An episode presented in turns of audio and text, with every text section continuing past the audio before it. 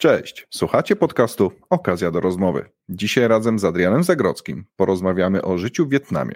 Jak to jest po przyjeździe do tego kraju? Jakie są trudności? Na co zwrócić uwagę? No i jak jest z pracą dla obcokrajowców? Zapraszam, zostańcie z nami.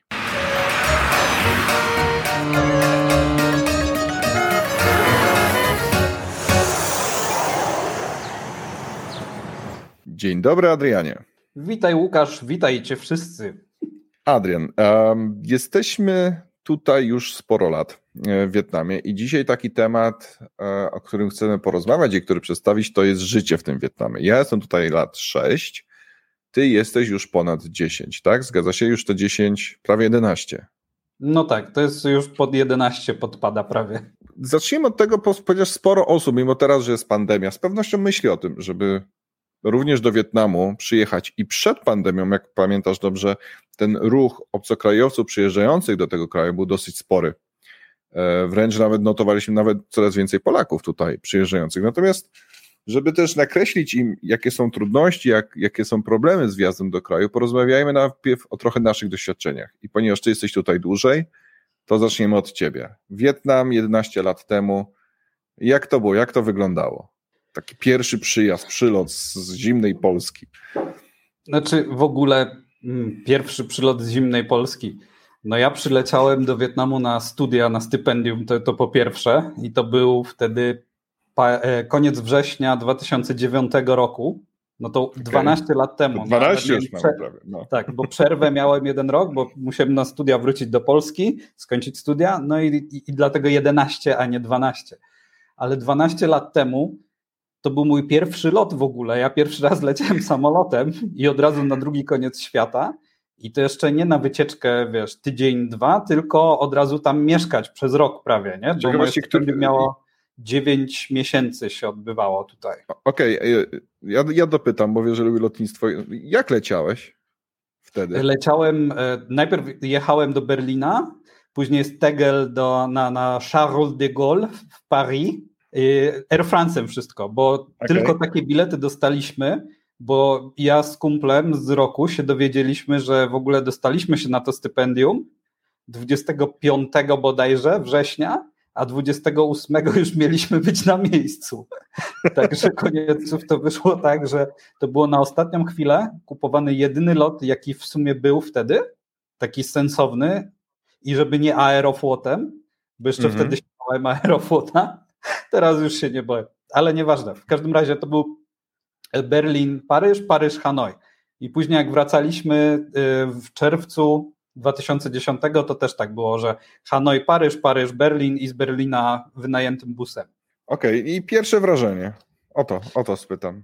Wiesz co, pierwsze wrażenia to w ogóle było to lądowanie, samo podejście do lądowania. To ja nie dość, że to był mój pierwszy lot, to w ogóle to był mój pierwszy lot jeszcze długi, tak? No bo z, Hanoi, z Paryża do Hanoi wtedy się chyba 10 godzin leciało. No, 10-11 no, pewnie będzie, no. To jest no, dosyć długie połączenie. Tego. I teraz wyobraź sobie, że ja po tych 10-11 godzinach już śniadanko załatwione, tak, wszyscy zapięci pasami, już słyszymy, że tak, że personel pokładowy ma sobie usiąść, bo będzie lądowanie za chwilę. Samolot się zniża lot, patrzę mm. za okno, bo siedziałem przy oknie, a tam krowy, bawoły wodne, pola ryżowe i koleś idący jeszcze z takim pługiem, takim wiesz, ciągniętym przez bawoły w ogóle. Co zresztą cały czas są te pługi, bo to wcale nie zniknęło. Są, tak, zwłaszcza w górach, y, na, mhm. na nizinach też są, trochę mniej, bo trochę inwestują już bardziej w sprzęt rolniczy, ale rozumiesz, nie? Tu samolot, ja myślałem, że tam wiesz, że to dwie minuty przed lądowaniem już jesteś nad lotniskiem, nie? Już widzisz mm -hmm. cywilizację, płytę lotniska i tak dalej, i pas startowy, nie? A tutaj się okazało, że tam bawoły wodne, polaryżowe i w ogóle te małe, wąskie wietnamskie domki, które są wysokie, ale wąskie, i one były po obu stronach samolotu, nie? Także ja myślałem, że my, wiesz, się rozbijamy właśnie, nie? I ja już, już mówię, dobra, pierwszy lot i się nie udał od razu, ale za chwilę się zaczął, zaczął teren lotniska, widziałem ogrodzenie, już widziałem, e, widziałem beton, tak, no bo w mm -hmm. Hanoi pas, pas, startowy, pas lądowania jest betonowy, nie, nie, nie asfaltowany wtedy był chyba, jak dobrze znaczy, pamiętam. najczęściej są betonowe, jest taka nakładka asfaltowa, no, żeby W każdym razie, no i jak wylądowałem, to, to, to odetchnąłem z ulgą, ale to wcale nie pomogło bardzo, bo zaraz po wyjściu z lotniska i wejściu do taksówki zaczęliśmy z kumplem jechać e, z lotniska do centrum Hanoi, gdzie mieliśmy hotel na, w samym centrum Starego Miasta. Więc ja miałem dużo większy problem i on polegał na tym, że po wejściu do taksówki, jak zaczęliśmy jechać z kumplem, to tak mm. po obu stronach nadal były tylko pola ryżowe, w sensie tu wielka, no tak, wielka ale trasa. To tak, tak bo lotnisko w Hanoi jest nadal poza i tam cały czas tak wyście, no. Tak, tylko że teraz masz już tą trasę, którą możesz jechać bezpośrednio w stronę miasta, mhm. a przedtem było tak, że trzeba było miasto objechać jakby od północy trochę i, i tam był wjazd do miasta starym mostem Tanglong jeszcze.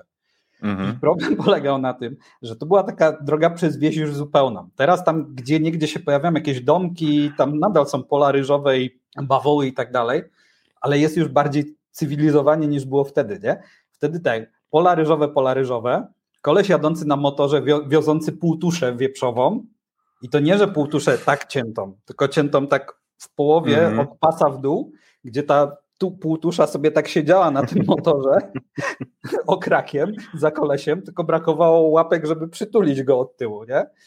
Jakieś kury, kaczki na motorach, te motory też takie zdezelowane dość mocno, śniadzi ludzie i generalnie ja sobie pomyślałem wtedy, ty, może ja faktycznie zrobiłem błąd, może to faktycznie jest dżungla, bieda i, i, i wojna, nie? Bo, to, bo to był mój pierwszy wyjazd do Wietnamu, a przedtem, no okej, okay, uczyłem się przez dwa lata na studiach z Wietnamczykami o Wietnamie, no bo jestem wietnamistą, ale może w tym momencie sobie pomyślałem, no zrobili propagandę jak cholera, nie? Powiedzieli, że jest nowocześnie, że jest ładnie i tak dalej, a tu wieś i, i, i, i świnie jadące Widzisz, na motorach.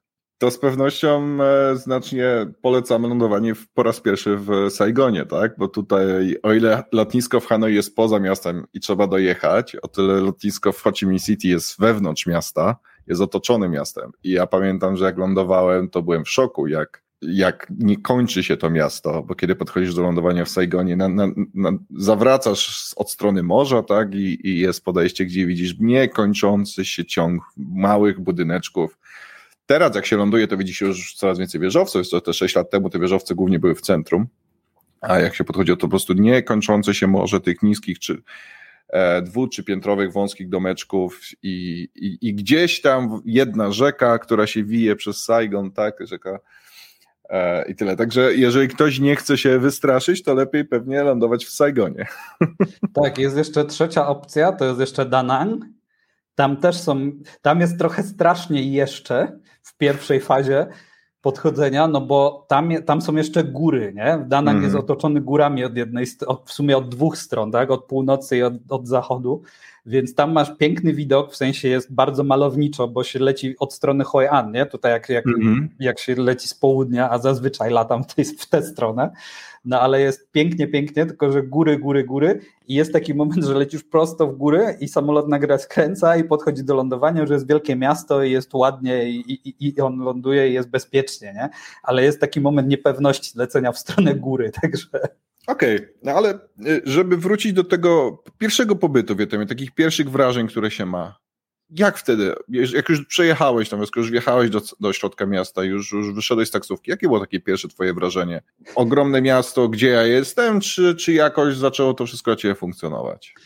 Pierwsze co, to, to, to myśmy dotarli do hotelu koło 13 pod koniec wietnamskiego lata na północy. Mm -hmm gdzie jeszcze powietrze można było kroić maczetą, więc było gorąco. Więc pierwsze co to, jak otworzyłem te drzwi taksówki, to była taka fala gorąca prosto tak, w twarz. Tak, to jest, to jest częste, tak, tak, tak. Wilgotność straszna. Jeszcze wtedy paliłem papierosy, więc kumplem zapaliliśmy, ale nawet nie spaliliśmy do końca tego papierosa, bo było za gorąco.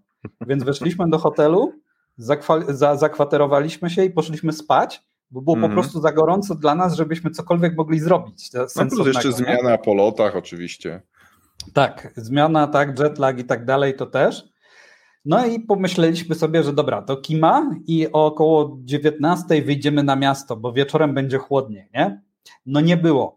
Nie było słońca, ale było gorąco. Ale na miasto wyszliśmy. No i teraz musisz pamiętać, że my by, byliśmy w Hanoi, nie? Na Starym Mieście. Mm -hmm. Więc pierwsze co, ze wszystkich wietnamskich czytanek ze studiów, pamiętaliśmy, że jest jezioro zwróconego miecza, no i na mapie, bo jeszcze mieliśmy taką papierową z hotelu, bo Oczywiście. nie mieliśmy smartfonów, otworzyliśmy mapę i patrzymy, że faktycznie to jest bardzo blisko, nie? No to poszliśmy. No i, i tak idziemy, małe uliczki, chodnika prawie wcale, wszystko pozostawiane motorami, tam, jakimiś babkami sprzedającymi zupę, facetami sprzedającymi gazety, papierosy, jakieś, wiesz, przysmaki, czy też herbatę na szklanki, w brudnych szklankach, na brudnym stole. W pierwszej chwili to robiło takie dość mocne wrażenie, nie? Bo to no ja myślę, że to do pamiętaj, że to 12 lat temu, nie? To jeszcze no było jeszcze bardziej tak. Właśnie to, bo ci, którzy nas słuchają, czy będą przyjeżdżać, czy oglądają, będą przyjeżdżać teraz, natomiast pewne rzeczy, pewne sytuacje na pewno mogą odnieść i z twojego, z tych twoich wrażeń 12 lat temu i moich wrażeń 6 lat temu, bo nadal, kiedy widzimy ludzi przyjeżdżających po raz pierwszy, to ten szok odnośnie poziomu czystości, higieny, ale to taki jest tylko wizerunkowy, no jest spory i wiele osób się e, boi tego, czyta o tym wcześniej, słyszą historię, no ale jak pojawiają się tutaj na miejscu, to już za, zauważają większe problemy. Ja też chodziłem, jak przyjechałem, chodziłem i szukałem jedzenia i e, sam fakt jedzenia na ulicy był dla mnie na początku czymś dosyć szokującym i takim próbowaniem, ale, ale stwierdziłem, że tak, że, że, że okej, okay, skoro oni jedzą, to chyba my też przetrwamy, chociaż przecież słyszy się mnóstwo historii o tym, że tutaj trzeba się odkażać, tak? I bardzo często polscy turyści się odkażają co wieczór. No właśnie, i ten, okej, okay, wrócę do Twojej historii. To jeszcze Łukasz, to no. moment, no. ci, ci, opowiem już do końca tą no historię właśnie. z tym jeziorem, nie? Bo problem polegał na tym, że okej, okay, my sobie wyszliśmy, tam przespacerowaliśmy, lawirując między motorami, ludźmi, zupami i tak dalej, nie? Doszliśmy do brzegu jeziora zwróconego miecza i się zatrzymaliśmy na 10 minut, bo nie wiedzieliśmy, jak przejść przez ulicę. Bo okej, okay, był jeden sygnalizator i jedno przejście dla pieszych, no i się zatrzymaliśmy, nie? Tak se staliśmy, no okej, okay, czerwone, no to stoimy, nie? Zapaliło się zielone, motory nadal jadą.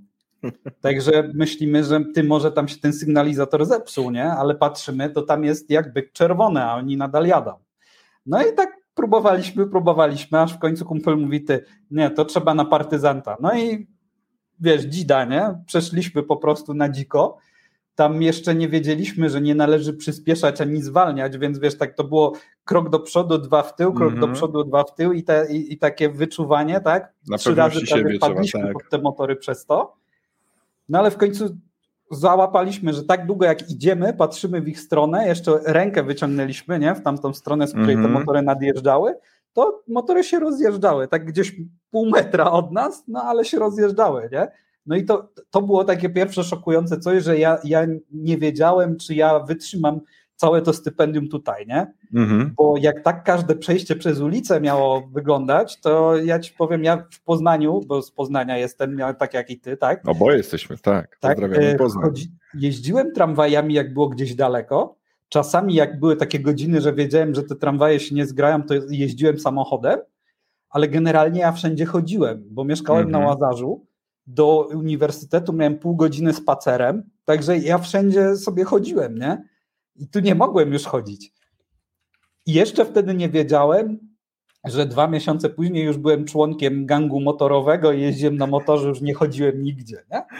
No, to jest właśnie, widzisz, to jest, y, miałem dokładnie to samo. Ja chyba sobie w czwartym, piątym dniu, czy może po tygodniu zdałem sprawę, że nie, no tutaj komunikacji miejskiej nie ma. A ja przylatywałem do Saigonu, tak? Czyli miasta, możemy powiedzieć, bardziej europejskiego, bardziej międzynarodowego, gdzie ten ruch motorowy, i tu się zgodzimy, bo zawsze z Adrianem jesteśmy, Adrian jest team Hanoi, ja jestem team Saigon, że ten ruch motorowy jest gorszy w Hanoi, w Saigonie jest może większy, ale troszeczkę spokojniejszy. Mimo, mimo tego i tak przejście przez ulicę to jest zawsze pierwszy wyczyn i należy iść spokojnie, pewnie, nie przyspieszać, nie zwalniać. To taka porada od nas kiedykolwiek, gdziekolwiek nawet będziecie w Azji, idźcie spokojnie, kierowcy was ominą, bo oni nie chcą was potrącić, bo to jest dla nich tylko problem, przecież nie zdążą gdzieś dojechać.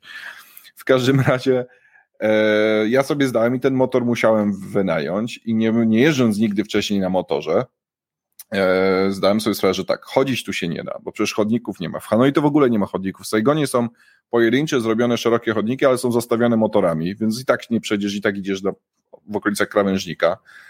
E, wypożyczanie jakichś rowerów, czegoś, no przecież w tym klimacie, jak się przyjeżdża z Polski, no to zacząć jeździć na rowerze no to, to, i gdzieś jeszcze dojechać na jakieś spotkanie, no to powodzenia. jedynym naturalnym środkiem. Taksówki zbyt drogie, samochodu własnego to strach prowadzić samochód. O prowadzeniu samochodu później sobie porozmawiamy.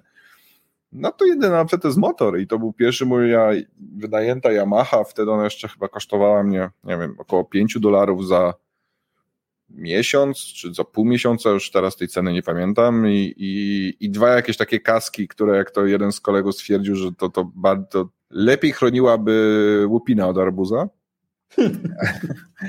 No tak i, zwane orzeszki.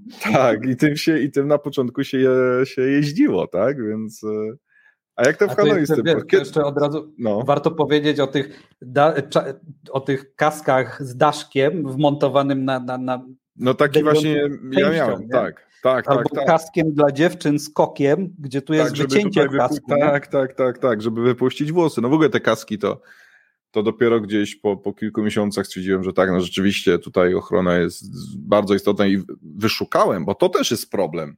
Wyszukać kask, buty, już nie mówimy o ubraniach, dla kogoś, kto tu przyjedzie w swoim rozmiarze to od razu trzeba szukać sklepów bardziej specjalistycznych, no i liczyć na to, że się uda, tak? Ja znam jeden sklep w Saigonie, jedną firmę, która ma swoje sklepy w Saigonie, z której, której kask znajduje bez problemu obecnie, taki pełny, zabudowany.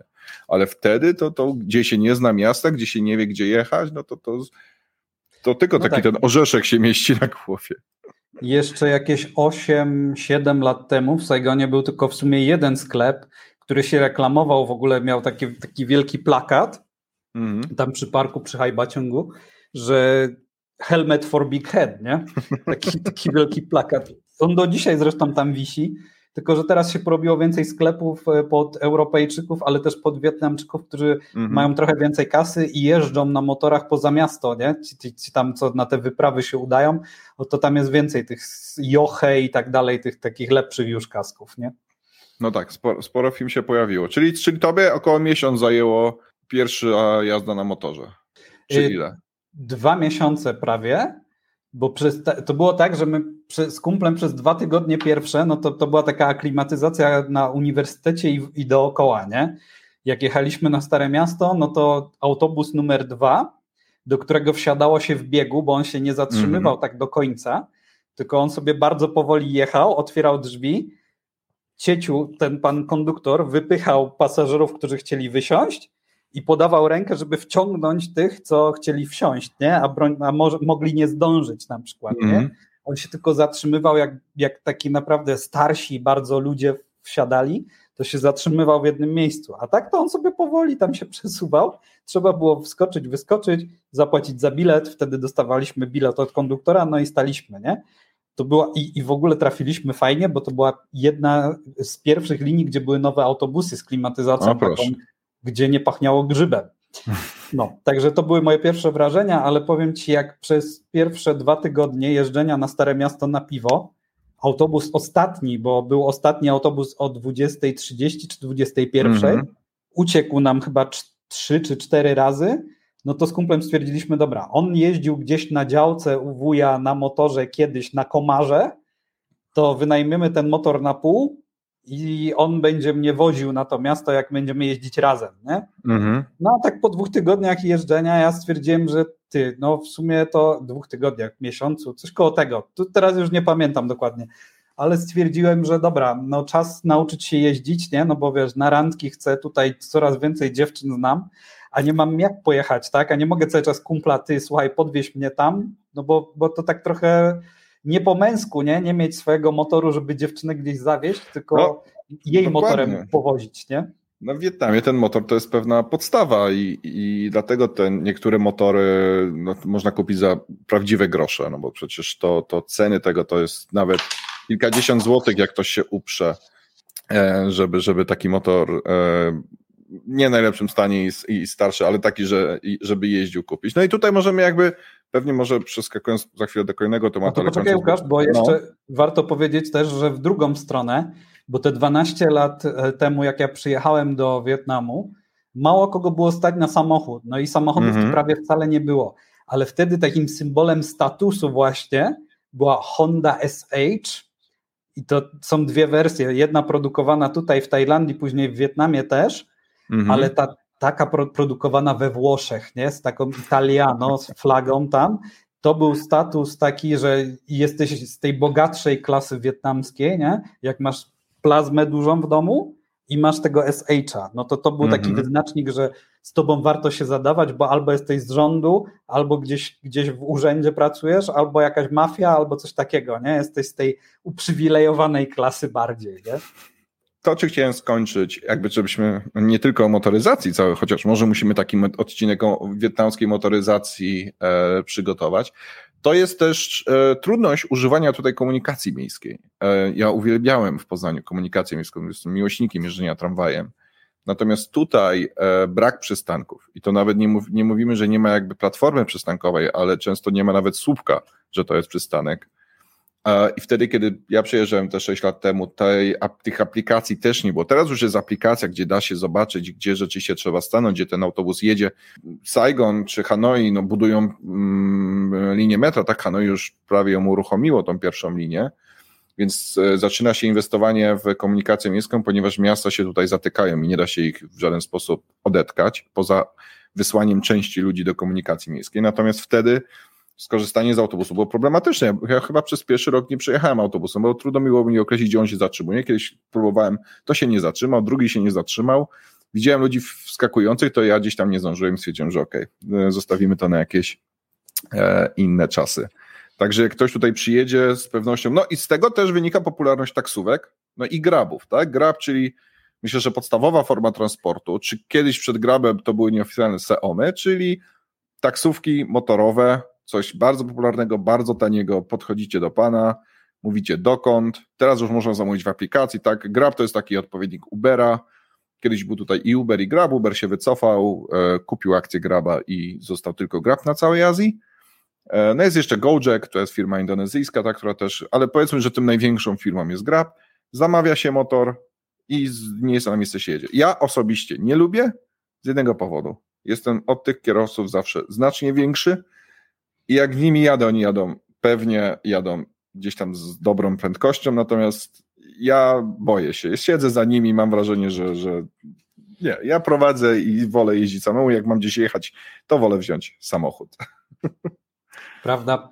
No ja, ja też, ja, no ja jestem niższy niż Łukasz, dość tak. dużo, ale i tak jadąc z, z, kierowcą tutaj, tak, oni czasami robią różne dziwne manewry, więc ja się nie czuję specjalnie pewnie też, Zwłaszcza, że na te 12 lat dwa razy mia raz miałem wypadek, wypadek na motorze, raz upadłem tak, tak że upadłem, tak, że musiałem mm -hmm. się mhm. po, pozaklejać. Trzy razy pozostałe, jak się spotkałem z ulicą, to to było zawsze jak jechałem z kimś. Nie? to zawsze było z kierowcami wietnamskimi, także ja po prostu nie, nie czuję się pewnie. Nie? A wracając jeszcze na moment tylko do tych autobusów, o których mówiłeś, to jest jeszcze jeden problem i śmieszna scena, którą ja wiele razy widziałem. Problem jest taki, że te linie autobusowe nie przecinają wielu osiedli y, i one są zlokalizowane na zewnątrz, nie? Mhm. Więc tak czy inaczej do tego autobusu trzeba spory kawałek dojść, albo mhm. tak jak robi wiele Wietnamek, że biorą właśnie graba albo seoma który ich podwozi na przystanek i w tą I drugą pracę jadą. już jadą mhm. autobusem, ale z domu do przystanku muszą dojechać jeszcze motorkiem. Nie? Także to jest w ogóle też i, i, inny zupełnie kosmos. Nie? W takim razie pewnie jeszcze jedna kwestia, która może interesować kogoś, kto myśli o przyjeździe i mieszkaniu przez jakiś czas, czy dłuższy, krótszy w Wietnamie, to jest kwestia prawa jazdy. Coś, co jest często podejmowane, najpopularniejszy pogląd, który jest i on funkcjonuje, to jest to, że tu się po prostu przyjeżdża, wsiada na motor i jedzie. E, nikt tego prawo jazdy nie sprawdza. Oczywiście mało kto wynajmujący z takich zwykłych Wietnamczyków, którzy mają gdzieś tam takie firmy dla turystów, sprawdzi, czy macie to prawo jazdy. Natomiast my musimy jasno powiedzieć, prawo jazdy jest wymagane. Jest wymagana kategoria na skuter, jest wymagana kategoria na większy motor. Można, jeżeli ma się prawo jazdy międzynarodowe, jest ono respektowane tutaj. E, natomiast tak jak kiedyś mam wrażenie, że policja, no było tak, że puszczała tych kierowców, czy nawet nie zatrzymywała, można było zapłacić, to teraz coraz, coraz rzadziej się to dzieje i rzeczywiście, jeżeli, jeżeli ktoś jest zatrzymany i nie ma prawa jazdy, to spo, pojawiają się spore dla niego problemy. E, tak, no i jest jeszcze jedna kwestia, że tu znowu jest różnica między północą a południem, nie? Tu, mm -hmm. tu, tu jakby jeszcze zupełną, zupełnie inną kategorią jest, są przedmieścia i tam jakieś wioski i tak dalej, i tam mhm. drogówka, nie? którą możecie spotkać. Hanoi i Saigon mają różne podejścia w tym, bo tak, w Saigonie generalnie policja drogowa nie zatrzymuje, jak się nie złamie przepisów, nie? Mhm. Jak, nie, jak jedziesz normalnie, to cię nie zatrzymają.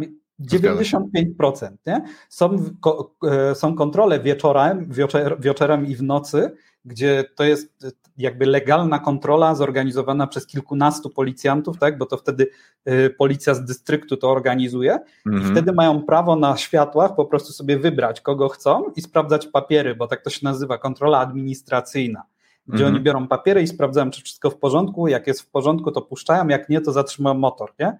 I tam jakby nie ma pola do negocjacji dużego. Ale w Saigonie, jak jeździsz normalnie, nie łamiąc przepisów, to cię prawdopodobnie nie zatrzymają. Ale z kolei, jak cię zatrzymają, to trudno sobie wynegocjować, żeby cię wypuścili. Nie? Trochę, no, nie, nie jakoś bardzo trudno, ale znaczy, trudniej niż. Tak? Cała prawda, całą dobę. No, większość spotkań z policją e, nadal odbywa się na zasadzie, że jesteście w stanie odjechać, bo mogą was zatrzymać po prostu, że jechaliście. Zdarza się to.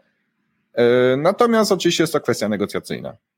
Y, to cały czas funkcjonuje, nie będziemy tutaj robić mitów, że nie, w tej korupcji e, nie ma, zdarza się to regularnie, są nawet gdzieś tam znane trasy, takie trasy legendy, jak z Saigonu nad morze, gdzie zawsze stoją i czekają w okresie turystycznym na turystów, którzy podjęli tą trasę motorową, najczęściej nie mają żadnych dokumentów, nawet prawa jazdy europejskiego i, i ruszają w tą trasę skuterem, co jest zresztą głupotą, ponieważ, i to też powinno wybrzmieć, jeżdżenie motorem w Wietnamie jest w miarę bezpieczne, jeżeli jeździmy po mieście, ponieważ słuchajcie, tutaj jest mała prędkość. Nie ma takich szybkich prędkości, jakie robi się w miastach europejskich, na przykład w Poznaniu, gdzieś tam regularnie ktoś przekracza 50, jedzie 100 przez miasto. Tutaj takich prędkości nie ma, ponieważ nie ma do tego dróg.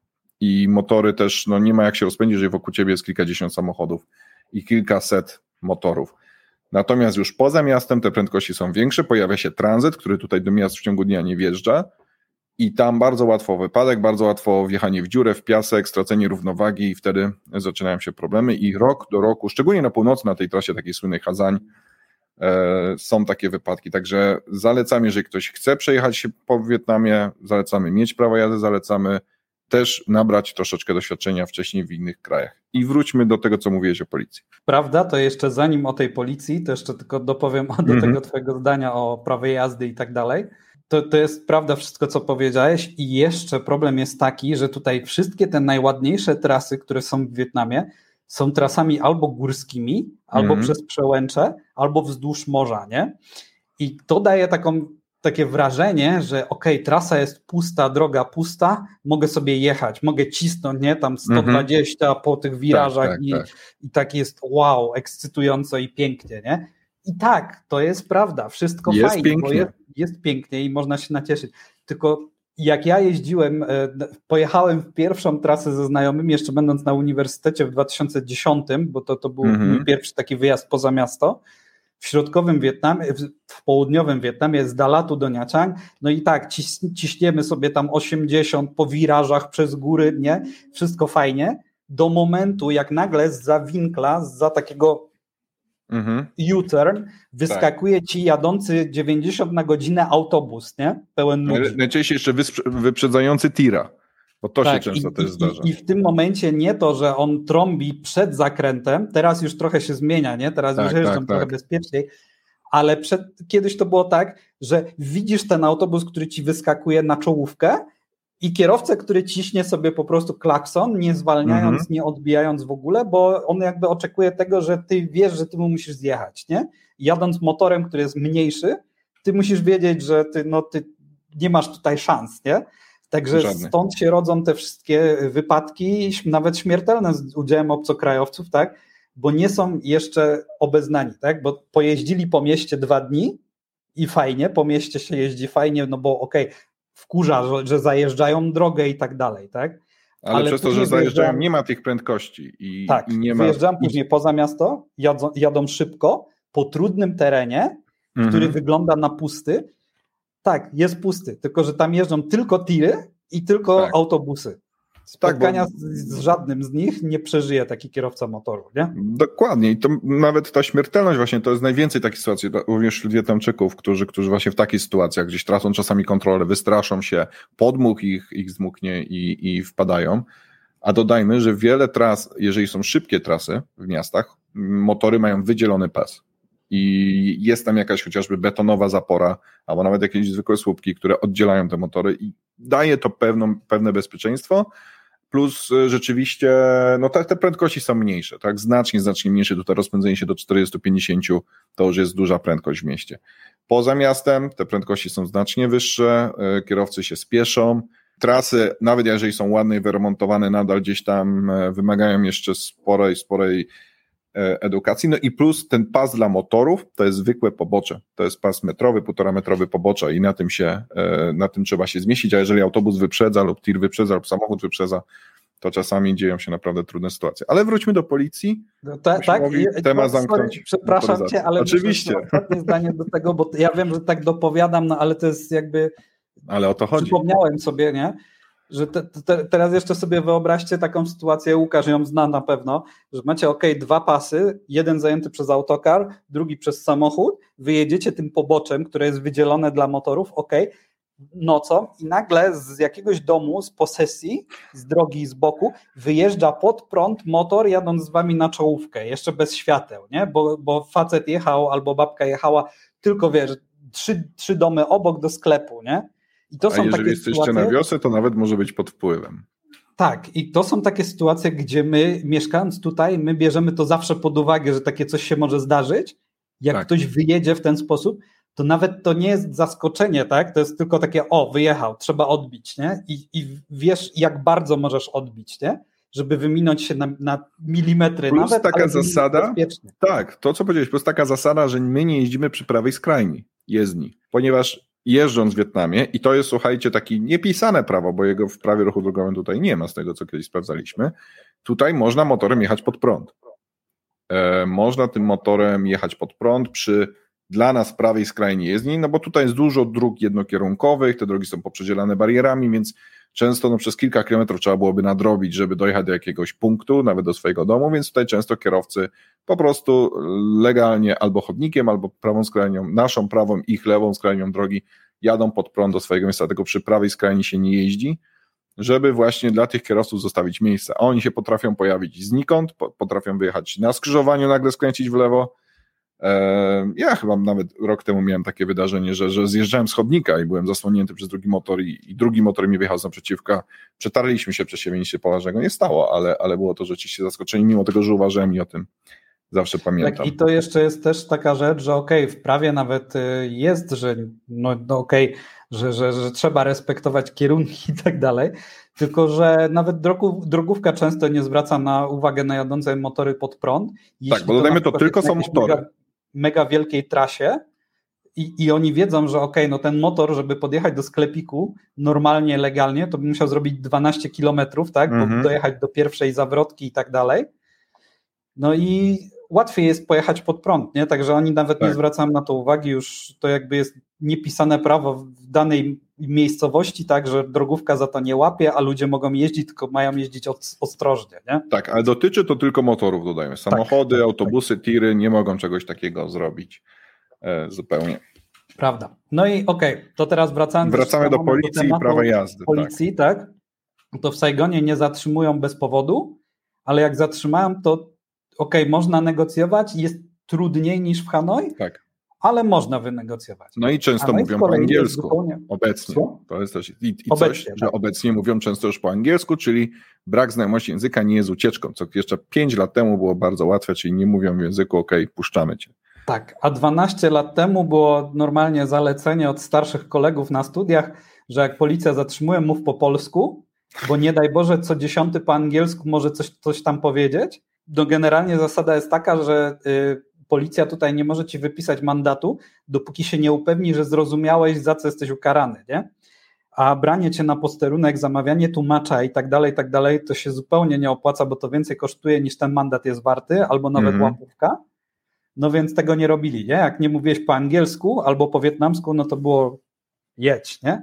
Ale, ale w Hanoi jest tak, do dzisiaj zresztą, że bez powodu mogą cię zatrzymać, bo o, no dobra, y, obcokrajowiec, to chodź na chwilę, nie? No i tam, że ej, ty masz prawo jazdy albo coś tam, coś tam, no i z nimi się łatwiej negocjuje, tak? Bo to jest od, od początku jakby możesz wyjść z podejściem, że okej, okay, za co zostałem zatrzymany i jechać tak bardzo, bardzo przepisowo, tak? No mhm. i oni w tym momencie jakby miękną zazwyczaj, tak? Ale to też zależy z jakim podejściem to powiesz, tak? Bo jak agresywnie powiesz, to w ogóle w Wietnamie ag agresja nie jest nigdy rozwiązaniem, o, tak, bo Wietnamczycy na agresję, jakąkolwiek, nawet taki ton głosu, taki bardziej pod, poddenerwowany, mm. oni od razu się, raz, że zamykają w sobie, już cię nie słuchają, dwa, że kończy się w ogóle ro, rozmowa, nie? Nie ma negocjacji, nie ma już w ogóle y, kontaktu, nie ma wymiany informacji, tu się kończy komunikacja, to jest dwa, a trzecie, że na jakikolwiek przejaw agresji, wielu, zwłaszcza facetów tutaj, re reaguje oddaniem tej agresji, nie? -hmm ale też babeczki sprzedające zupę nawet, tak? Był biały, który chodził sobie po tym, po Bujwienie tutaj w Saigonie. Y, chciał Bujwien to taka główna ulica turystyczna tak. Saigonu. Y, był podpity już. Widać było, że chce tylko najtańsze piwo, a nie chce zamówić jedzenia, gdzie oni mają tam sprzedawcy największą marżę na jedzeniu, więc się zdenerwował, kopnął krzesło, nie? no to babeczka sprzedawczyni, jak zobaczyła, że on jej kopnął to krzesło, tak, no to wzięła tym krzesłem przez plecy, próbowała strzelić, tak, no bo co, no, no nie pozwoli sobie, nie? Wietnamczycy są świetnymi i spokojnymi ludźmi, tak długo jak ty jesteś dla nich spokojny, nie? Jak ty się reagujesz agresją, oni w tym momencie już jest tak, do widzenia. To jest, to jest zgoda. Tu bardzo ważne to, żeby dodać to właśnie, czego może w takim punkcie, którym mówiliśmy, czego nie robić, czyli być bardzo spokojnym. I nawet jeżeli już jesteśmy w sytuacji przegranej, bo na przykład tak płynnie przechodząc dosyć, akurat wspomniałeś o jedzeniu, często powielany mit, acz wiem, że w pewnych częściach turystycznych się zdarza, że byłem gdzieś w knajpie i dostałem wyższe ceny za to, że jestem obcokrajowcem, nie wiem, chodzi o białego, ale obcokrajowcem. Zdarza się. Rzeczywiście może się to zdarzyć, może w bardzo, część, bardzo miejscach turystycznych, dlatego warto wcześniej spojrzeć na ceny, czy zapytać o cenę i ją sobie potwierdzić, bo nie ma takiej sytuacji. Albo zdarza się dosłownie w pół procenta przypadków, żeby ktoś, jeżeli ci powie, że zupa kosztuje 30 tysięcy dongów, po zjedzeniu powiedział ci 50. Jeżeli mówi ci nagle wysoko, a ty nie spytałeś wcześniej, to już trudno, musisz zapłacić.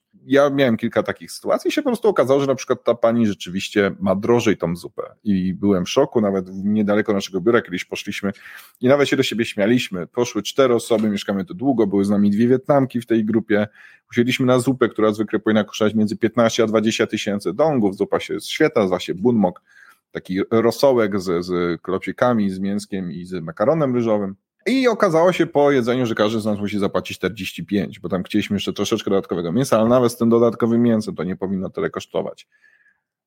I szok. I, i okazało się, że po prostu ta pani, ponieważ nasze biuro jest w centrum i, ona jest akurat przy takiej alejce, że ma drożej, bo sprawdziliśmy to później, no i się nadzieliśmy w czterech doświadczonych ludzi, tak? No ale nie można już, już nie ma opcji. Jeżeli pójdziemy w mm, agresję, nic ona nie pomoże. To nie jest tak, że ten tam Wietnamczyk się wycofa i powie, dobra, mój błąd. Nie, nie, nie, tutaj się do błędów nie przyznajemy.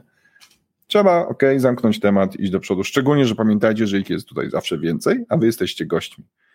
Więc... Tak, no e, i, i w Wietnamie jest też jeszcze tak, że jakby Wietnamczycy są bardzo przywiązani do te, takiej solidarności wewnętrznej, nie? Zgadza jak któremuś z nich coś się dzieje, to pierwsze co staną po jego stronie, tak. a nie będą się zastanawiać, kto tutaj miał rację, a kto nie, nie. I nie mówię, że są rasistami, ani nic takiego, broń Boże. Chodzi po prostu o to, że z doświadczenia po prostu, jak zazwyczaj tutaj jest konflikt między turystą a sprzedawcą, albo turystą a jakimś lokalnym człowiekiem, mhm. to w dużej części w przeszłości było tak, że to jednak ci turyści tutaj coś robili zupełnie nie tak, jak powinni, albo oskarżali ludzi o, o jakieś oszustwa albo coś takiego.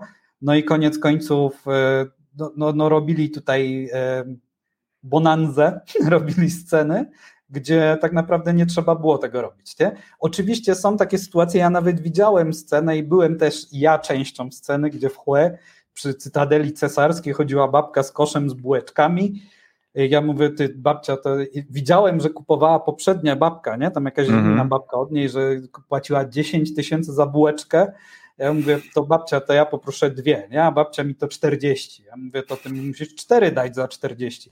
Ona, nie, nie, ty jesteś biały, ty jesteś bogaty, ty możesz więcej zapłacić, ja jestem biedna. Ja mówię, ty, no w sumie, nie, jakby nie patrzeć, to patrząc na tą babkę, która od niej kupowała te bułki przedtem i zamiatała tam ulicę, to jakby nie patrzeć, to faktycznie no jak gruby, biały, tak, bo no innej budowy, tak, no widać, tak. że mi się lepiej powodzi, tak, wiesz, tutaj no Happy Buddha. kupiec nie, nie, nie wycenia towaru, kupiec wycenia klienta, tak? Na, trochę jak u Arabów, tak? Na ile ten, ten klient może sobie pozwolić. Mhm. I oczywiście jeszcze inną kwestią jest to, że tutaj normalną rzeczą jest w takich, takich transakcjach negocjacja ceny, nie? Dokładnie. Że, o Jezu, to ile ty mi chcesz za, za, to zapłacić? Ja tyle nie mam, ja jestem biednym studentem, ty musisz mi tu za tyle zapłacić, tyle mogę ci zapłacić, ale nie, bo ty jesteś biały, gruby, ty masz pieniądze. No nie, ja jestem gruby, biały, bo jem tanie żarcie, bo jestem biedny. O, to biali też są biedni? O tak, no biali są biedni. A to ci, tobie też sprzedam za dychę. No i tyle, nie? Tylko trzeba... Ale to widzisz, tak. Konwersacja. To, dokładnie, konwersacja. Widzisz, płynnie przechodzimy z jednego tematu do drugiego, bardzo fajnie. E, od razu temat płatności. Pierwszy, każdy wjeżdżając do Wietnamu staje się milionerem. E, niezależnie, czy to przyjechał Adrian 12 lat temu, czy ja przyjechałem 6, staliśmy się milionerami. Podstawowa wymiana 50 dolarów to jest milion, w tym momencie 100 tysięcy dongów, 1 dolar jest około 23 tysięcy dongów, maksymalny banknot to jest 500 tysięcy, więc troszeczkę tych banknotów się czasami dostaje, jak się wymieni na chociażby 1000 dolarów. I tutaj w tych płatnościach też to jest to, że po pierwsze nie ma monet. To jest, to jest bardzo istotne, czyli nie szukajcie monet, najniższy banknot w tym momencie to jest 100 dongów, tak, ale bardzo rzadko używany, praktycznie mam wrażenie, że to ceny się zaokrągla do 1000 e, w dół lub w górę, żeby, żeby ta cena była minimalnie na 1000 dongów i bardzo często popełniany błąd na starcie, mm, bo banknoty mają kolory, łatwo je rozróżnić, oprócz dwóch, 20 tysięcy i 500 tysięcy dongów, które są w odcieniach niebieskiego. Bardzo łatwo je pomylić, bardzo łatwo dać zły i powiedziałbym, że w większości przypadków ten sprzedawca zwrócił uwagę na błędny banknot, jeżeli daliśmy ten większy, ale oczywiście znam też przypadki, że zdarzyło się, że w tej części turystycznej, podkreślam to w części turystycznej, bo im dalej od tych części turystycznej, tym można by powiedzieć, że sprzedawcy są bardzo uczciwi i raczej nie będą próbowali oszukać. Zdarzało się, że po prostu ktoś dał 500, wydane nie, niby jak 20 i okej, okay, poszedł turysta zadowolony, dopiero później w hotelu się zorientował, że dał zły banknot, nie? Tak, no ja też miałem dokładnie taką sytuację, jak byłem na studiach wtedy, nie? 500 tysięcy, no okej, okay, to jak dostawaliśmy stypendium, wymienialiśmy pieniądze w Gold Shopie, bo żeby w kantorze wymienić, to trzeba było przynieść pa paszport. Ale to tak nadal dalej, tak dodajmy, dodajmy, że nadal jednym z najpopularniejszych miejsc to są właśnie gold shopy, czyli po prostu sklepy ze złotem. Tak. No i w sklepie ze złotem to po prostu się daje pieniążek, dostaje pieniążki nie? i tyle. Nie trzeba nic podpisywać, nie tak. trzeba dawać paszportu do skanu, nie trzeba dawać żadnych biletów. Kiedyś, e, no, no, no, do teraz, teraz jest to trochę łatwiej, bo są większe takie kantory jakby, nie? No i tam jest ok, ale kiedyś nie było kantorów, były tylko gold shopy mm -hmm. albo banki. A tak. wchodząc tak. do banku trzeba było raz, że y, poświadczyć skąd masz te dolary. No jak jesteś obcokrajowcem, to wystarczył paszport, że przywiozłeś sobie mm -hmm. z mhm. zagranicy, tak? Ale to, to wymiana tych pieniędzy, no to 15 minut trwała, tak? No bo papiery wypisać trzeba było, jakie nominały, podpisać to wszystko, zadeklarować, tam musieli to podstemplować i tak dalej. No a gold shopy to tylko tak się wchodzi, wychodzi i tyle, nie? Mm -hmm. Także Kiedyś to tak, no 500 tysięcy, no to rzadko, rzadko miałem, tylko wtedy jak miałem stypendium, nie? To e, sobie trzymałem w szafce zamkniętej w pokoju. No ale kiedyś właśnie pojechaliśmy ze znajomymi na miasto, na piwo, no i ten, no i zapłaciłem 500 tysięcy, w sensie miałem tam 25 bodajże, dałem 505, no ale ten e, facet tak wziął, to patrzy, patrzy, patrzy na mnie, pieniądz, Adrian, pieniądz, biały to za dużo jest. To, to zobacz, tu masz 20, a to jest 500. No i okej, okay, i, i, i, podmieniłem banknoty i już było ok, nie? Ale też się dałem na to złapać, no bo jeden jest blado niebieski, drugi jest intensywno niebieski, ale wiesz, no niebieski to niebieski, nie? Mm, tak, zgadza się. Szczególnie jakoś tak, jak nie roz... my akurat w kolorach nie jesteśmy najlepsi, więc dla nas niebieski to niebieski. E, szczególnie, że wielkością one, one też są podobne, gdzieś w tym całym, a przy kupowaniu tutaj rzeczy, jeżeli tutaj przyjeżdżacie, to pierwsze kupowanie to są zawsze te negocjacje. zawsze jest wokół was harmider i to nie chodzi, że ten harmider chcą Wietnamczycy stworzyć wokół was, tylko on po prostu jest naturalnie, bo wszyscy wokół kupują i pani po prostu zapamiętuje, kto co kupuje, tu ta wydaje, ta zbiera, ta ci podaje siatkę, a tam dwie, dwie jeszcze obok dziewczyny mierzą, jak się pójdzie czy na targ, bo ten najsłynniejszy targ, mm, to jest najsłynniejsze miejsca, gdzie się robi zakupy, to takie właśnie duże targi, to tam rzeczywiście zamieszanie może być. Ale wspomniałeś o czymś. A to, Łukasz, y, no. moment, moment proszę, bo jak o targach jeszcze, nie, i o harmitrze, mhm. to jeszcze też chciałbym powiedzieć, żeby ludzie się nie zdziwili przyjeżdżając tutaj, że są takie sytuacje, że okej, okay, podchodzisz do straganu, czy tam do babki sprzedającej owoce, mhm. mówisz co chcesz, a w międzyczasie trzy inne osoby też podchodzą i mówią tak. tej samej babce, co oni chcą. To nie jest jakiś wyraz braku szacunku, tylko po prostu tak to tutaj działa, nie? że trzy osoby naraz tak, podchodzą, każda tak. mówi co chce, a babka po prostu sobie to mentalnie zapisuje, tak, mentalne tak. notatki robi i ona tam wszystko ładuje po kolei, wydaje, wydaje, no i tak to działa tutaj, nie?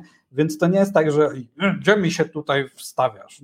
Okej, okay, nie jest to przyjemne dla ludzi z naszych obszaru kulturowego, tak? Bo u nas kolejeczka, tak? I każdy tak, po kolei tak, tak, podchodzi. Tak, tak. I nadal tutaj nawet w minimarketach tak jest, nie? że stoisz sobie w kolejce z koszykiem, tak, a koleś ci podchodzi z drugiej strony i się wcina w kolejkę, ale teraz już wystarczy tak spojrzeć bardziej tak znaczy poczekaj, może dodajmy, okay. że wchodzenie w kolejkę to jest jedna z najbardziej irytujących rzeczy, jakie można chyba w życiu codziennym w Wietnamie złapać.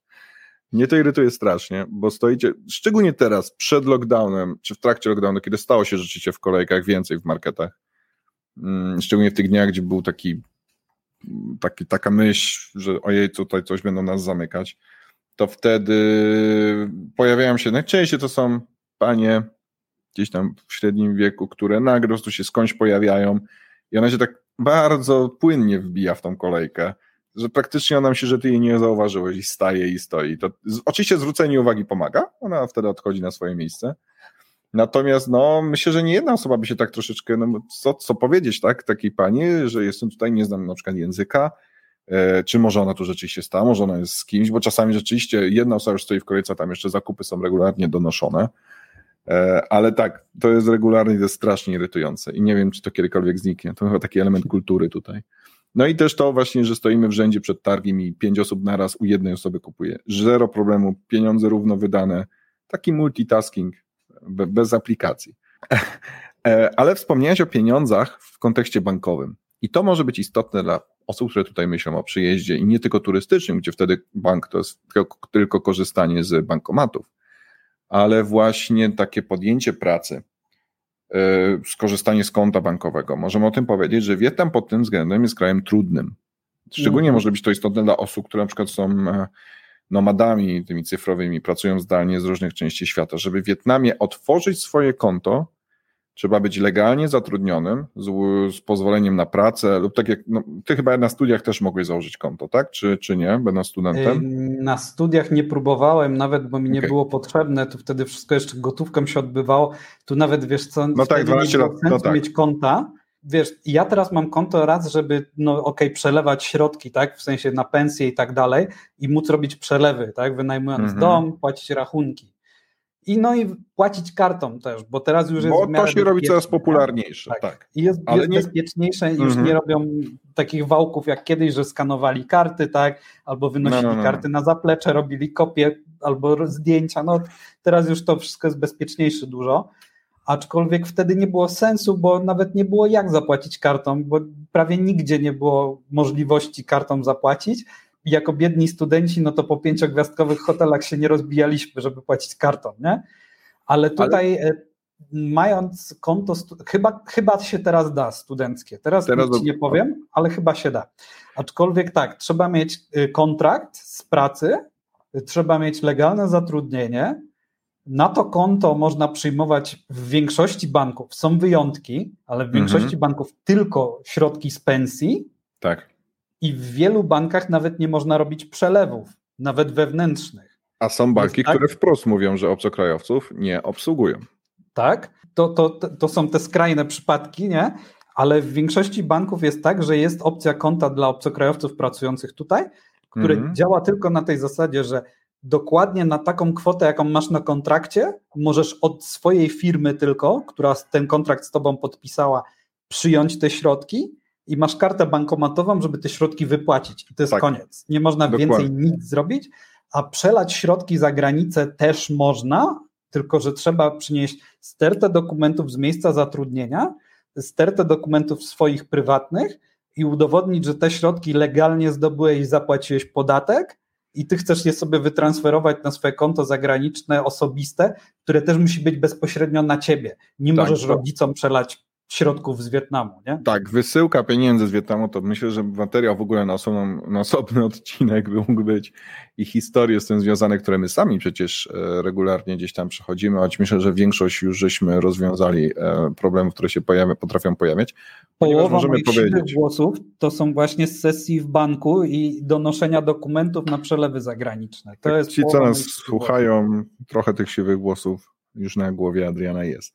Natomiast y, tak, to co powiedziałeś, część banków albo to już taka skrajna, ale jest ich kilka. Jeden z większych banków obecnie, Techcombank przecież y, zablokował i nawet mając klientów powiedział mi, że muszą swoje konta gdzie indziej przenieść i na przykład zamknął nad, mm, lokaty, więc ten system bankowy jest, ja bym ocenił go jako nieprzyjemny dla obcokrajowców.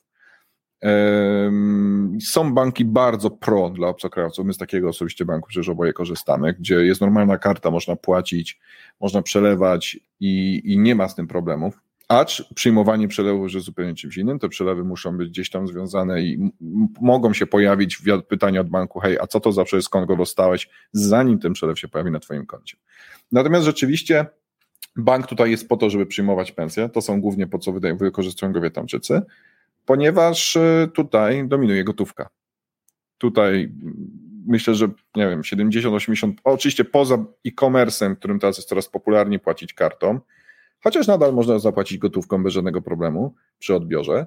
E, o tyle w większości miejsc, w większości tych ulicznych jadłodajni, e, restauracyjek, sklepach nie ma możliwości płatności kartą, a nawet jak jest, to sprzedawca nie jest chętny na te karty, wolą tutaj wszędzie gotówkę. No i to, co często się mówi, że tutaj wielkie transakcje nawet robi się gotówkowo, przywożąc siatki pieniędzy, tak? Kupując tak, no można kupić mieszkanie. mieszkanie, mając y, siatki takie, w sensie worki foliowe na śmieci, tak? Pełne bloków pieniędzy po 500 tysięcy, jeszcze takie z banku spięte banderolami i tak dalej, tak? I się niesie takie. Tak, można tu regularnie zamówić, że potrzebuje odebrać 200 czy 300 milionów, bank przygotowuje i odbiera się taką paczuszkę. Tak, no a zresztą też wielokroć jeżdżąc do banku, robiąc te przelewy zagraniczne, czy nawet wewnętrzne, jak jeszcze nie, nie mieliśmy konta elektronicznego, to e, przecież widziałem powielokroć, jak Wietnamczycy przywożą całe siatki gotówki do banku no jest jedna kasa, gdzie to wszystko się spina, liczy, wiąże później takimi tymi y, sznurkami bawełnianymi i tak dalej. Później to do worków trafia, nie? Te, te wszystkie gotówkowe transakcje, no jest ich bardzo dużo. O dziwo, znaczy o dziwo, w ostatnich dwóch, trzech latach coraz większą popularność jeszcze zdobywa aplikacja Momo, gdzie mhm. tam można sobie po prostu środki naładować, no i to jest ten wirtualny portfel, nie? W sensie, że można zapłacić kodem QR w 7-Eleven, w różnych tam sklepach, e, w mini marketach osiedlowych, tak? W kawiarniach i tak dalej, to, to, to, to teraz coraz częściej zdobywa popularność i wielu Wietnamczyków nawet sobie przelewa pieniądze tym, ale mhm. nie, nie aplikacjami bankowymi, bo one są dużo bardziej skomplikowane. Tak. I Momo to jest... na numer telefonu. Mhm. I to jest taki przeskok ciekawy, że tutaj, e, ja pamiętam jak 6 lat temu przyjechałem, to mm, popularność była bardzo mała. Mm, jakby porównywać do ówczesnego, do 2015 roku w Polsce, gdzie, gdzie wszyscy karty i zbliżeniowo i tak naprawdę za chwilę już w ogóle nie dokładnie, nie wyciągając tej karty płacimy i wszyscy, i wchodziła już płatność telefonami. Tutaj jest ten przeskok, te karty ok są, te terminale są, można płacić, natomiast bardzo szybko rozwinęły się aplikacje. Wietnam ma swój komunikator, to też jest istotne Zalo. E, jeżeli ktoś Was będzie pytał, to najczęściej z Wietnamczego będzie Pas pytał, czy macie Zalo, na którym można robić mnóstwo rzeczy, e, które ma mieć chyba niedługo, to nawet paszport covidowy wgrany, że nie można pokazywać. Już, już można sprawdzać przez, przez... O, już nawet można sprawdzać. E, no i ma właśnie też opcję Zalo Pay, także i tutaj każda aplikacja, która funkcjonuje, ma formę, żeby doładować sobie pieniądze. Te pieniądze można doładować w bankomatach, można doładować w sklepach, e, czy właśnie nawet ze swojego konta zrzucić i dalej płacić. No ta, ta co powiedziałeś, Momo jest najbardziej popularna, ale też Zalo Pay myślę, no ja osobiście nie używam, bo, bo Zalo używam tylko do kontaktu rzeczywiście lokalnego tutaj w Wietnamie, ale żyć bez Zalo się nie da w Wietnamie, jeżeli chce się tutaj e, dłużej funkcjonować. Co ciekawe, niektórzy mogą myśleć, że tu WeChat byłby mocny. Nie, WeChat tutaj nie funkcjonuje. WeChat jest typowo chiński, a Wietnam co chińskie to nie lubi. E, dlatego tutaj, jeżeli chodzi o smartfony, dominuje też firma z Kalifornii w większości. I to jest takie, ja pamiętam, tak się cofnę, ja pamiętam, że to był jeden z pierwszych szoków, jak przyjechałem, bo ja przyjechałem mając jakiś tam telefon Samsunga, e, a tutaj prawie każdy ten taksówkarz na motorku siedział z iPhone'em, gdzie iPhone był w tym czasie w Polsce takim no, bardzo drogim sprzętem, nie? A tutaj jednak ten rynek używanych iPhone'ów jest ogromny, e, ludzie kupują nowe modele, stare odsprzedają i, i potem się okazało, że można w bardzo dobrej E, bardzo dobrej jakości, zmienioną baterią. W ogóle serwis Apple, który w Polsce to, to, to też było takie, to mogę dodać ciekawostkę, że o ile słyszałem różne rzeczy o serwisach w Polsce, to, to, to serwis telefonów i sprzętu w Wietnamie, gdzie wymieniają ci na miejscu wszystko, ten super zabezpieczony iPhone, który podobno się nie da rozkręcić, to jest rozkręcany w kilka minut, wymieniana bateria, cokolwiek. I to za śmieszne pieniądze w porównaniu do tego, ile za taki serwis mm, trzeba zapłacić w Polsce, więc każdy tutaj tego iPhone'a ma i, i, i widać, no i że ten kraj idzie w stronę. No my też mamy, tak. My też kupili, też, ale ja pierwszy swój kupiłem używany właśnie e, w ogóle bojąc się kupować używany sprzęt, bo to, bo to nie jest popularne e, przecież u nas po co, żeby kupować gdzieś tam wchodzi się do takiego sklepu, leży mnóstwo tych telefonów wyłożonych, tak, i, ale bardzo I Pan Mirek handlarz ci próbuje coś opchnąć, nie?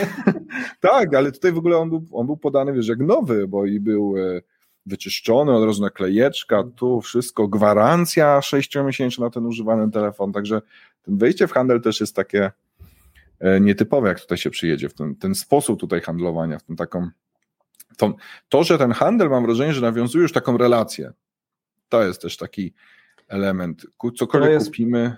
No. Prawda, ale też jeszcze widzisz, to tutaj tutaj w naszym, w naszym wietnamskim komunizmie wolny rynek odgrywa bardzo wielką rolę. No i właśnie konkurencja, nie? Mhm. Co z tego, że ci facet sprzeda dzisiaj wadliwy telefon, jak ty zaraz dziesięciu osobom opowiesz, napiszesz na Facebooku, zaraz tysiąc osób będzie wiedziała, że w tym sklepie sprzedają szajs i Dokładnie. że tam nie można kupować, bo się natniesz, tak? I on pójdzie, i, i, wszyscy pójdą wtedy do konkurencji. A że na takiej ulicy masz 100 sklepów z tym samym, tak? tak. To, to konkurencja jest straszna więc każdy musi dbać albo serwisem, albo dodatkowymi usługami, albo poziomem chociaż tych podstawowych usług, y, poziomem sprzętu, no czymkolwiek. Generalnie wszystkim, czym się da, tym się starają działać, nie? Mhm. Także... Ale to jest w ogóle to ciekawe, to co wspomniałeś o ulicach. To jest też coś, co myślę, że szukuje osoby, które może tutaj, mogą tutaj przyjechać. Um, czyli tematycznie, ja bym, to, ja bym to nazwał handlowo-tematycznymi ulicami. Jeżeli szukacie, przyjeżdżacie do Saigonu, zaczynacie mieszkać, e, chcecie kupić płytki, bo chcecie sobie położyć płytki, jedziecie na ulicę, gdzie jest 30 sklepów z płytkami, większość tych sklepów ma te same płytki albo bardzo podobne. Um, i wybieracie któryś i nawet jeżeli ten pan nie ma, to pójdzie do tego obok i przyniesie od tego obok i on wam sprzeda, jak między nimi wygląda rozliczenie. Ja osobiście do tego nigdy nie doszedłem, a miałem takie sytuacje kilkukrotnie, czy to był zasilacz do komputera, e, czy to były jakieś rzeczy związane gdzieś tam do domu, czego szukałem, to, to rzeczywiście oni między sobą współpracują, pomagają sobie nawzajem, ten nie ma, to się przejdę obok. No i tak jak, no nie wiem, w Polsce byśmy myśleli, że jedziemy w jakieś miejsce, no to jest jeden sklep i on nie chce wokół siebie konkurencji. To nie, tutaj jest jedna konkretna ulica, wszyscy wiedzą, żeby na tą konkretną ulicę jechać, jeżeli się czegoś szuka. No i o to właśnie chodzi, nie? Na tym oni żyją, bo jak stworzą mm. sobie wizerunek takiej ulicy na przykład komputerowej, to całe miasto, 10 milionów ludzi wie, że jak tak. ktoś chce komputer, to pyk, na tą ulicę trzeba pojechać. -hmm. Jakiekolwiek komponenty, matryce, cokolwiek, to wszystko na tej ulicy jest i na pewno to znajdziesz. I nawet Więc duży oficjalny mówię, sklep się otwiera w pobliżu, bo tak jest właśnie tak, w Saigonie. Tak, renomę, renomę całej ulicy podnosząc, tak? A w ogóle też no to się zaczęło już dawno, dawno temu, setki lat temu w Hanoi, gdzie do dzisiaj w centrum miasta, na Starym Mieście jest 36 ulic nazwanych od towarów, które sprzedawały. Mm. Tak jest Kowalska, Obuwnicza, Papiernicza, Brzoskwiniowa, Cukrowa i tak dalej. I to były całe ulice, gdzie jedna ulica miała jedną gildię, bo w ogóle to też się nazywają ulicy gildii, mm-hmm. bo gildia, która handlowała danym towarem albo zajmowała się daną dziedziną, danym rzemiosłem, miała po prostu całą ulicę dla siebie i tam ci wszyscy rzemieślnicy praktykowali te swoje usługi, mieli swoje y, zakłady obok siebie, nie? I całe miasto po prostu, każdy jak chciał buty, to jechał na obuwniczą. Teraz na obuwniczej są kawiarnie, a na papierowej są e, sklepy z e, różnymi dekoracjami, mm -hmm. nie z papieru już, ale jakby nazwy nadal pozostały, no i to nadal w mentalności tu funkcjonuje, nie? To jest takie kiedyś pytanie dostałem od jednego przedsiębiorcy, który tutaj był ze mną, czy mogłem mu wskazać i to jest jakiś market budowlany i właściwie powiedziałem mu, że musiałbym mu zaznaczyć cały dystrykt e, Saigonu, po którym musiałby jeździć, po prostu szukać, przeglądać produkty. I co no ciekawe... Warto no, by było, żebyś też wspomniał o tym, jak ty z Julią od nas z biura, żeście kupowali e, meble do biura, nie? Tak, Jadąc tak. na ulicę, gdzie handlują meblami. Tak. I to dosyć dużo, bo to jest duża, czteropasmowa ulica, dwa pasy w każdą stronę i po prostu jest cała ulica meblowa i jedzie się i no i tak naprawdę y, widać, że oni większość mają ten sam towar, bo to są jakieś główne fabryki, które po prostu dowożą, to są różni sprzedawcy. Wybraliśmy ostatecznie jednego, y, który nam się trafił bardzo dobrze i, i, byliśmy zadowoleni i z ilości produktów, i z dostawy, i z obsługi. No ale tak to właśnie wyglądało. Jedzie się na jedną konkretną ulicę. Oczywiście jedzie się motorem i, I też y, nie parkuje się tego motoru gdzieś i nie chodzi się, nie, parkuje się przed sklepem, skończyliśmy tutaj przejazd do następnego sklepu, to przeparkowanie motoru, co wygląda czasami zabawnie, no bo można by ten motor zostawić w jednym miejscu, no ale przecież to miejsce przed sklepem to jest miejsce parkingowe tamtego sklepu, więc ten motor musimy odpalić, czy chociażby przetoczyć, ale najczęściej się go odpala, wycofuje, podjeżdża w nowe miejsce. No tak, bo tych miejsc przed każdym sklepem też masz trzy albo cztery, nie? Bo to są te wąskie wietnamskie domy, to tam też nie można ustawić 20 motorów. Tak, a od jakiegoś czasu Saigon rzeczywiście stara się, Hanoi to samo zresztą, stworzyć piesze trakty, no i pojawiała się już od jakiegoś, od jakiegoś czasu taka linia na chodnikach, do której można parkować motory, a od tej linii mają chodzić ludzie. I o ile na początku to nie działało, tyle od kiedy później jeździła policja i pilnowała, czy motory nie wystają, a jak wystawały, to zabierała, od tego czasu rzeczywiście zaczęło to działać i coś tam się delikatnie w tym podejściu zmienia. Ale muszę cię spytać, sam też będę miał na to odpowiedź. A czy jak myślisz, dla kogoś, kto przyjeżdża po raz pierwszy do Wietnamu i myśli o długo, jakimś dłuższym planie, łatwiej jest zacząć w Hanoi czy w Saigonie?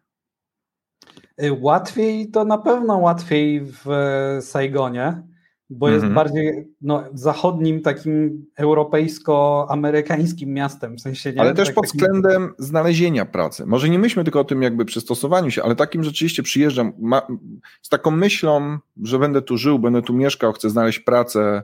To jak, jak masz dyplom jakiejś dobrej uczelni albo dobrego kierunku, bo tu już nie chodzi o dobrą uczelnię, nie? to chodzi mhm. bardziej o sensowny kierunek, tak? Zwłaszcza jakieś informatyczne rzeczy, jakieś takie technologiczne, mhm. inżynierskie -hmm. rzeczy, to jedziesz do Saigonu i znajdujesz pracę no, w miesiąc, tak? -hmm. To tak na luzie, z, dobrym, z dobrymi zarobkami i taką, że będziesz wiedział, że ty faktycznie pracujesz, nie? że dadzą ci -hmm. pracować. W Hanoi jest tak, że no okej, okay, nie masz dyplomu, nie wiesz, co ze swoim życiem zrobić, jedziesz uczyć angielskiego, nie? I to jest taki mhm. standardowy kierunek.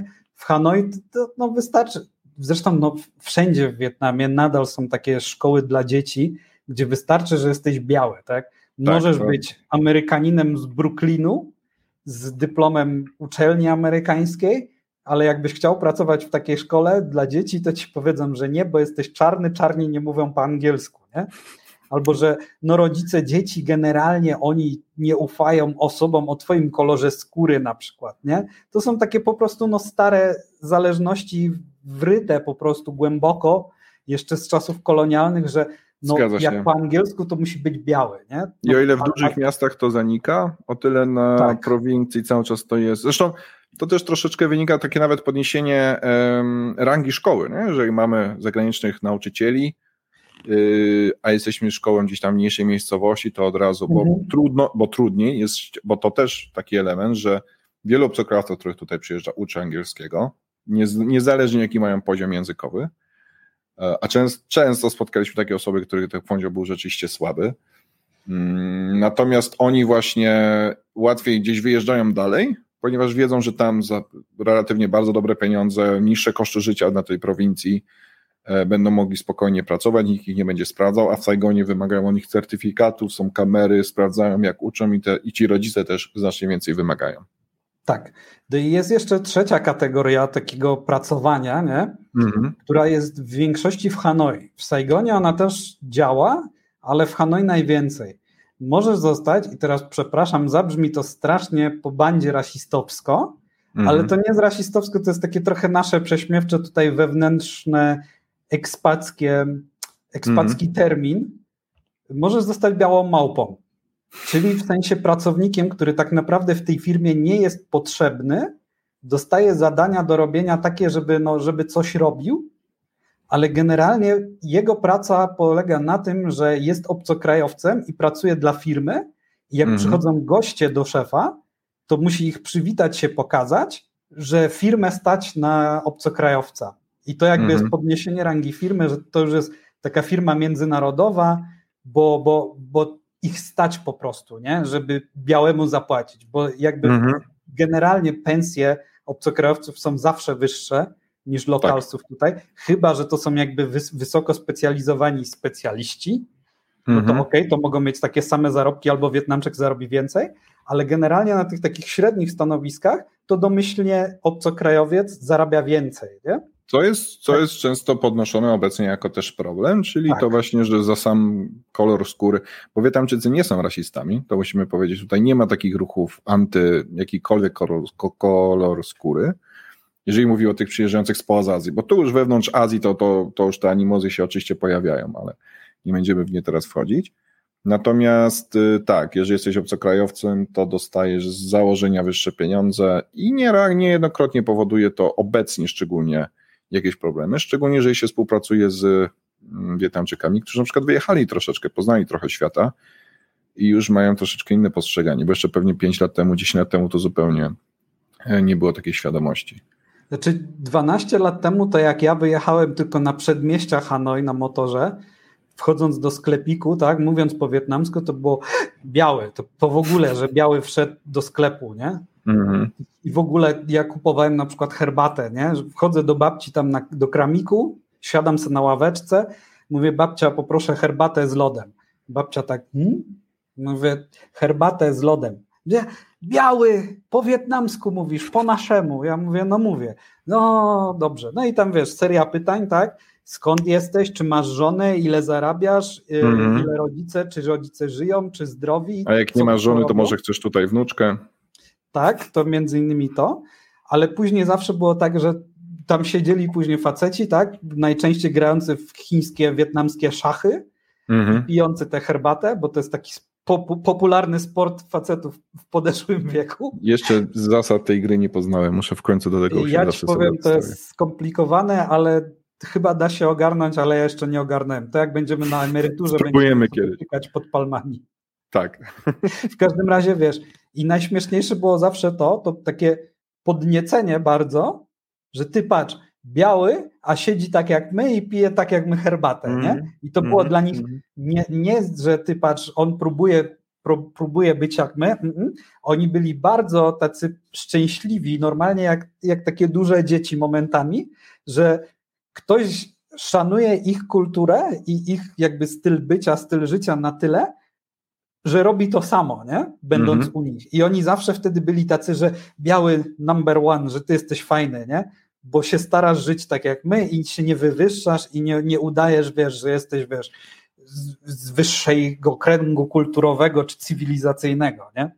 I ja myślę, że ta myśl będzie bardzo fajna, żeby taki nasz pierwszy odcinek opowiadania o życiu, życiu w Wietnamie zamknąć, ponieważ to, co powiedziałeś, to jest chyba najistotniejsza porada dla kogokolwiek, kto może tutaj chcieć przyjechać. Jeżeli chcecie przyjechać do Wietnamu, odnosi się też do innych krajów, ale dzisiaj skupiamy się na Wietnamie. Okazujcie szacunek lokalnej kulturze, kulturze, a będziecie bardzo mm, miło odbierani i dostaniecie mnóstwo ciepła, dobroci i pomocy od lokalnych mieszkańców. Oni się cieszą, że my chcemy poznać ich kulturę, że my rozumiemy ich zwyczaje, że bierzemy udział w ich zwyczajach, e, że weźmiemy udział w czymś e, ślubie, że przyjdziemy na ten ślub, że, że będziemy się dobrze bawić. Dla ich to naprawdę cieszy, że oni są w stanie tą swoją kulturę pokazać komuś z zagranicy, kogo to interesuje. Więc jeżeli tutaj przyjeżdżacie, korzystajcie z tego, bo to jest niesamowite i można sobie piękne relacje w tym kraju dzięki temu zbudować. Tak, to jest prawda i tutaj nawet nie trzeba jakoś się bardzo starać, bo tu wystarczą mhm. takie małe gesty, nie? że jak wchodzisz do, do, domu albo przychodzisz przed kimś starszym, to lekko się tak ukłonić tylko, nie? Nie, tak. że kłaniać się jak po japońsku, żeby bić pokłony, tylko skinąć głową, że tak, że dzień dobry, tak? Y, jak wchodzisz tam, widzisz, że twoja dziewczyna czy znajomi palą kadzidełka, tak, na ołtarzyku przodków po, po po wejściu do nich do domu, to wziąć to kadzidełko, nawet nie wiedząc, co, zapalić, co sobie tak. myśleć czy coś, tylko położyć i tyle, tak? Takie drobne, drobne rzeczy. I Spróbować tego, co nam gospodyni Będziecie daje. Będziecie akceptowani tutaj tak. bardzo, nie? Spróbujcie tego, co wam gospodyni daje. Wypijcie chociaż te pół piwa z tymi wujami, którzy siedzą, krzyknijcie z nimi mod yo, co ich niesamowicie uraduje, a was od razu przybić do tego lokalnego życia. Tak, to jest ostatnia tylko taka myśl właśnie. Pamiętajcie, że kultury generalnie w Azji Południowo-Wschodniej zwłaszcza, a wietnamska już w ogóle, to są takie kultury kolektywne.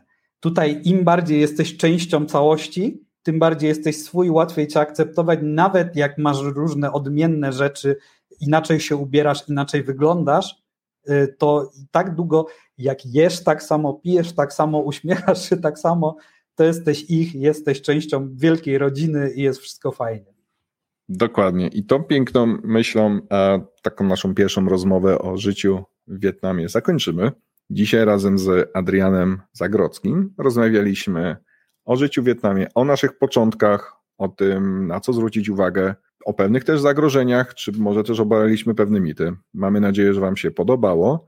Zapraszamy do komentowania, zadawajcie nam pytania, e, zbierzemy takie pytania i później też e, na nie poodpowiadamy. Subskrybujcie nasz kanał na YouTubie, obserwujcie nas również na podcaście, na Apple Podcast, na Spotify. Kilka tych platform jest, możecie też posłuchać i pooglądać rzeczy na Facebooku czy na Instagramie. To już taka długa lista. Ja jestem Łukasz Kozłowski. Adrian, dziękuję Ci bardzo za dzisiejsze spotkanie i rozmowę. Dzięki bardzo, było bardzo miło. Głos mi powoli wysiada, więc będziemy kontynuować innym razem. Dzięki Łukasz, tak. dzięki wszyscy. Zapraszamy już nie następny odcinek w ciągu kilku dni. Do zobaczenia w Azji.